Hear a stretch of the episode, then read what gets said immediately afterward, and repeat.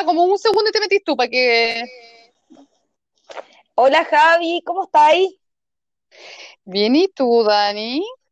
Bien, Javi, echando de menos estar en la playita eh, o en la Serena, es que hasta cuando uno está de guata, de, mirando el cielo, esas estrellas, eh, que miráis por montones, es como una lluvia de estrellas y aparte belleza como estrella fugaz, que yo he escuchado por ahí que uno puede pedir hasta deseos. La verdad es que nunca me acuerdo de los deseos que pido, así que no sé si se me cumplen o no, pero, pero hecho de menos eso, estoy con añoranzas. Sí, sí, o sea, en verdad Chile tiene, dicen que son uno de los cielos más privilegiados que tenemos en el mundo. Así que no solo es para llegar y mirarlo así como de manera superficial, sino que uno también puede, porque tú yo una vez tuve el honor de ir a un observatorio que está acá en el Cajón del Maipo y vi unas cosas, Dani, que me enamoré, me enamoré del cielo, me enamoré del cielo. Así que hoy día te tengo una sorpresa. Ya, a ver, ¿en qué consiste? Mira, te traigo a una mujer seca, seca, seca, seca, seca, seca, ¿ya? Te voy a decir que es estudiante de doctorado de, en astronomía en el Instituto Max Planck de Física Extraterrestre. Eso suena... ya, me, dio miedo, me dio miedo. me dio miedo, me, me gusta, pero me asustan. diciendo? ¿Ya? Sí, sí. Y aparte, un magíster en astronomía de la Universidad de Chile.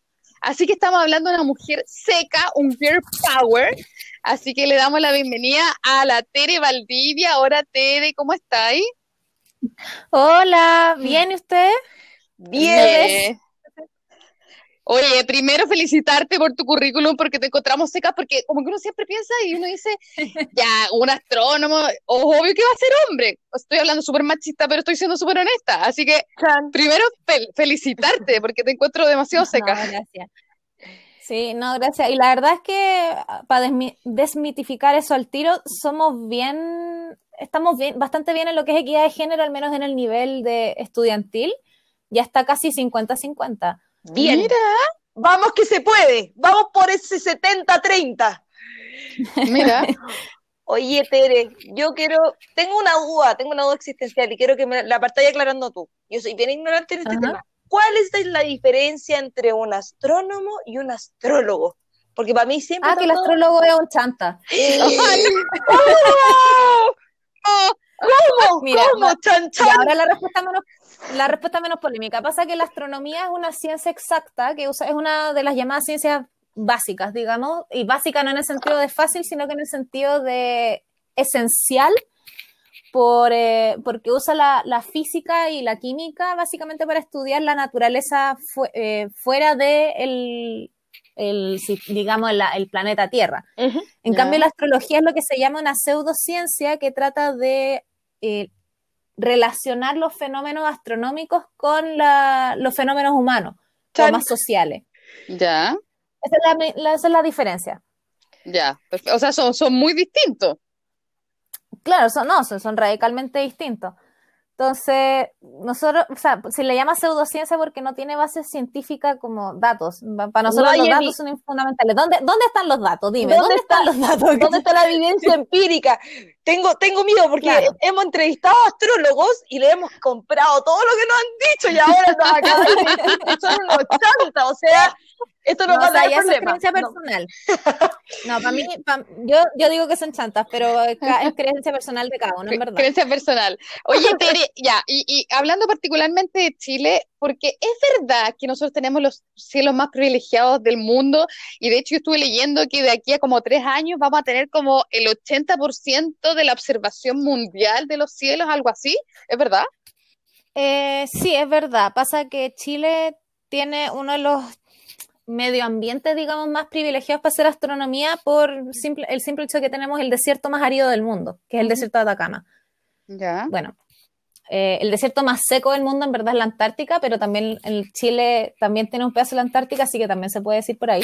Pero fundamentalmente hablando, eh, la cifra que mencionas tú es que el 70% de la capacidad de observación astronómica va a estar en Chile al 2022, 2023, por ahí. Sí, sí.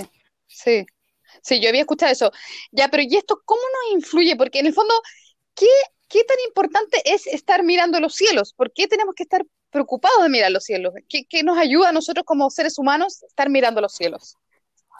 Bueno, en el fondo hay, bueno, pueden haber en verdad varias razones por esto. Yo me voy un poquito por, para fijarme en principalmente dos razones. Una por la innata curiosidad humana, porque básicamente lo primero que hacemos cuando somos chicos es mirar para arriba. Entonces, y eso, eso también se cumple en las civilizaciones más antiguas. Sí, po. O sea, tienes la tierra, que es lo que cultivas para sembrar y tener comida, y el cielo, que es básicamente todo lo demás. Entonces, tienes esta bóveda gigante encima tuyo que no entiendes lo que hace, no entiendes qué tiene que ver contigo. Entonces, lo, lo primero que uno siente es como esa in- curiosidad innata, de- que es básicamente una propiedad del ser humano, de- que se ha investigado también, diga, eh, tanto psicológica y sociológicamente hablando. Y por otro lado, el universo igual es un lugar bastante hostil para el ser humano. Entonces, eh, es cierto que de repente salen estas noticias que dicen, no, va a chocar un asteroide contra la Tierra y, no sé, y va a estar todo este tema de- del Armagedón y, y todas estas cosas, pero también nos sirve para entender un poco por qué, qué tan protegidos estamos de lo que es el espacio exterior. Entonces, Sí. para no, no entrar en ese pánico eh, colectivo, también para eso sirve la astronomía. Y también, por si acaso, tener esas observaciones de asteroides, también Sí. nos sirve para saber si tenemos que tener ojo con algo. Ya, pues, pero ahí yo quiero saber si es que hay alguna opción, porque ya, pues, nosotros ponte tú estamos mirando el cielo y nos dicen, oye, va a caer un asteroide, va a caer un meteorito. ¿Qué? No tiene mucho que hacer la Tierra porque la Tierra cier- tiene cierto movimiento, cierta velocidad, como uno podría anticiparte a uno de estos fenómenos, como por ejemplo cuando viene un huracán lo- lo- y esos países se preparan para el huracán. ¿Nosotros nos podríamos preparar para un Mm. meteorito o algo así? ¿O es como ya, oye, se viene el meteorito, nos vamos a morir? Y ¿cachai? Como, Se viene la Por lo general, diría yo que es probable, o sea, no sé, no sé en qué estado estará la tecnología de defensa militar como para detener un meteorito, pero eso de que va a venir un meteorito gigante y va a arrasar con la Tierra, esas cuestiones son bien, no, no voy a decir imposible porque eso ya está fuera de mi vocabulario, pero sí muy, muy, muy, muy improbable. O sea, una, que puede pasar una vez cada 100 millones de años, Pero yo me algo acuerdo, así. yo me acuerdo en alguna época, no sé si fue como en el 98 por ahí, el famoso cometa Halley. Y que tal, hay una canción, y ya, y también era como la euforia que venía el cometa Halley, y como que todo era como, como que estamos ensalzando el cometa Halley, y creo que nadie tenía idea de lo que era, pero casi que se iba a acabar el mundo. Es realmente cuando las noticias te dicen, oye, en verdad esto está pasando, cuidado, y en verdad no tenéis que hacer, pues estáis esperando sentado que la cuestión pase, o sea, como que no podía hacer mucho más tampoco. Mira, para ser bien franca, eh, la cantidad de material de meteoritos que caen diariamente en, por ejemplo, no, y creo que en toda la Tierra eh, son toneladas. Eh, constantemente están cayendo pedacitos, fragmentos de meteorito que son, que antes siendo mucho más, mucho más grandes, kilómetros, y se empiezan a fragmentar ya a partir de, de que empiezan a tocar la atmósfera terrestre, ya se empiezan a fragmentar. Entonces no es realmente tan necesario eh, entrar en pánico, porque primero la atmósfera terrestre es una gran protectora y nos ha protegido por millones de años. Y lo otro es que es tan improbable que no se fragmente un meteorito al entrar a la Tierra que es, es raro. Entonces, ya, perfecto. Duerma tranquilo en su casa. eh, esos, los últimos meteoritos ya considerables que han caído han sido de unos pocos, creo que han sido de pocos metros, y eso sí pueden ser un poco más graves, pero son más difíciles de predecir. Y francamente son tan eventos tan raros, esos que son como de pocos metros de diámetro, que pasan una vez cada, no sé, tres, cuatro años, y por lo general caen en el mar, así que Ah, no hay mucho de qué preocuparse. Ya. Estamos salvados, estamos salvados. Oye, voy a, aprovechando otra cosa que dijiste, porque lo que le- leímos que en verdad suena como impresionante tu título, dice que es un doctorado en astronomía en el Instituto Max Planck de Física Extraterrestre. Que diga que es física extraterrestre es porque también ustedes eh, observan los famosos que están súper de moda, porque ahora que hemos estado parados como seres humanos, han habido más avi- avistamientos de, dicen, de ovnis que nunca en la vida. Entonces, ustedes como astrónomos tú podías decirme sí, estudiamos los, no, no sé si está bien dicho ovni o extraterrestre o no, ¿Se ven esos fenómenos o, tú también decís que no existen, no existen? ¿Cuál es la postura de un astrónomo frente a estos temas? Mira, la postura de un astrónomo profesional frente a estos temas es que no, eh, no se observan. Básicamente, eh, el instituto en el que yo, yo estoy no estudia nada de vida extraterrestre. Se llama física extraterrestre porque investiga física fuera de la Tierra, básicamente.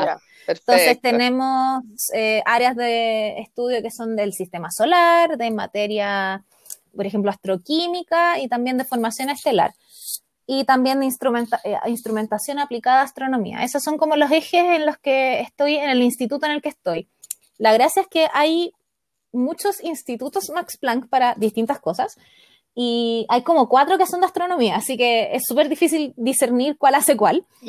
Pero, eh, ya, y con respecto a la otra parte de la pregunta, eh, nosotros no vamos a desmerecer, a desmerecer o quitarle el crédito a la gente que observa ovnis, porque no es nuestra área nomás. No, no es algo que nosotros estemos tan atentos. Lo que sí hacemos es que hay una rama que se llama la astrobiología, que estudia cómo se podría formar vida fuera del planeta Tierra. Y en eso hay investigaciones que dicen que los elementos existen y están, y puede que haya lugares donde se puede formar agua líquida, que es básicamente lo necesario para que haya vida. Pero de ahí a observarla no se han detectado, no se han confirmado observaciones de vida extraterrestre por astrónomos profesionales. Ya, perfecto. Pero a ti nunca, así, ya no, ya, ya no estamos hablando como la astrónoma, estoy hablando la Tere. cuando tú observando el cielo, ¿alguna vez no has visto nada raro que tú digas, oye, esto podría ser algo más? Mm, en mi experiencia no, la verdad no. Eh, y así como en experiencias de vida, tampoco la verdad. Una vez, de hecho, una, anécdota bien chistosa, que yo también hacía eh, hartos tours en, el Observatorio Astronómico Nacional de la Universidad de Chile. Y en una, un día del patrimonio, me parece que una señora preguntó muy curiosa que ella veía de repente luces extrañas que subían y bajaban y que ella lo asocia a ovni y que habían hartas como apariciones de ovnis en el Cerro Calán. Y francamente ninguno de los astrónomos que estaba ahí era como, ¿sabe que no, sabríamos explicar qué? Pero fuimos y le preguntamos a un geólogo, que también hacen investigaciones de terreno ahí, y nos dijo que eh, la verdad es que eso era su culpa porque ellos tienen unas máquinas especiales para medir eh, sensores que miden las alturas de distintos cerros que la verdad es que se parecen a los ovnis cuando se de noche. oh, ahí está.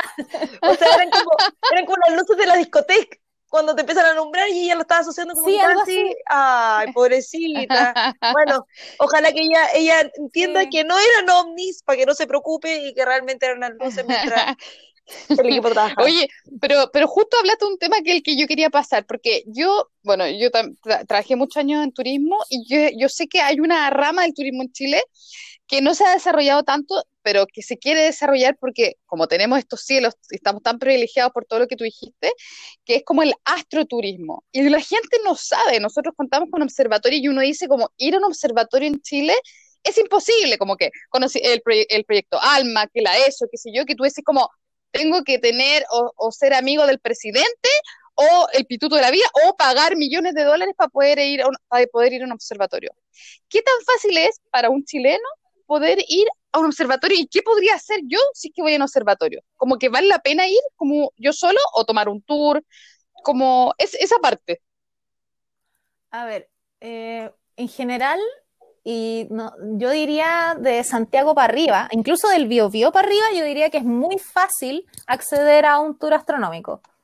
Hay, se me ocurren de dos tipos en este momento. Primero, los observatorios de astroturismo, que son observatorios más chiquititos, que tienen eh, telescopios que son accesibles al, a, la, a, la, comunidad en general. Por ejemplo, el observatorio más conocido de astroturismo es el Mapayuca, que está en el Valle del Elqui, ahí en Vicuña Creo que ese es uno de los primeros, si es que en el primero, el primer observatorio enfocado en astroturismo y como uno de los más visitados en todo Chile. Fui, puedo decir que fui.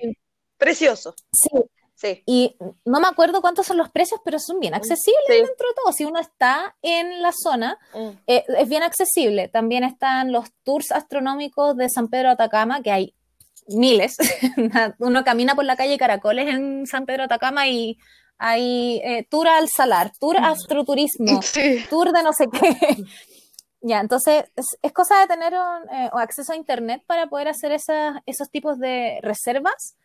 Y generalmente no son tan caros, no, no podría dar una cifra en este momento, pero yo me acuerdo que cuando tenía, no sé, 13, 14 años, me acuerdo de haber ido al Mamayuca, y en esa época no se habrá costado 10 mil pesos el tour por persona, algo así, no sé cuánto va a costar ahora. Y el otro tipo de astroturismo que se me ocurre es ir a los observatorios científicos, que también se puede. Eh, es un poco más difícil porque en, percepción de la gente es un poco más difícil porque es como, ah, pero ahí están los científicos y no, no, no probablemente no nos dejen entrar. Mentira, se puede entrar. La cosa es que hay que reservar nomás.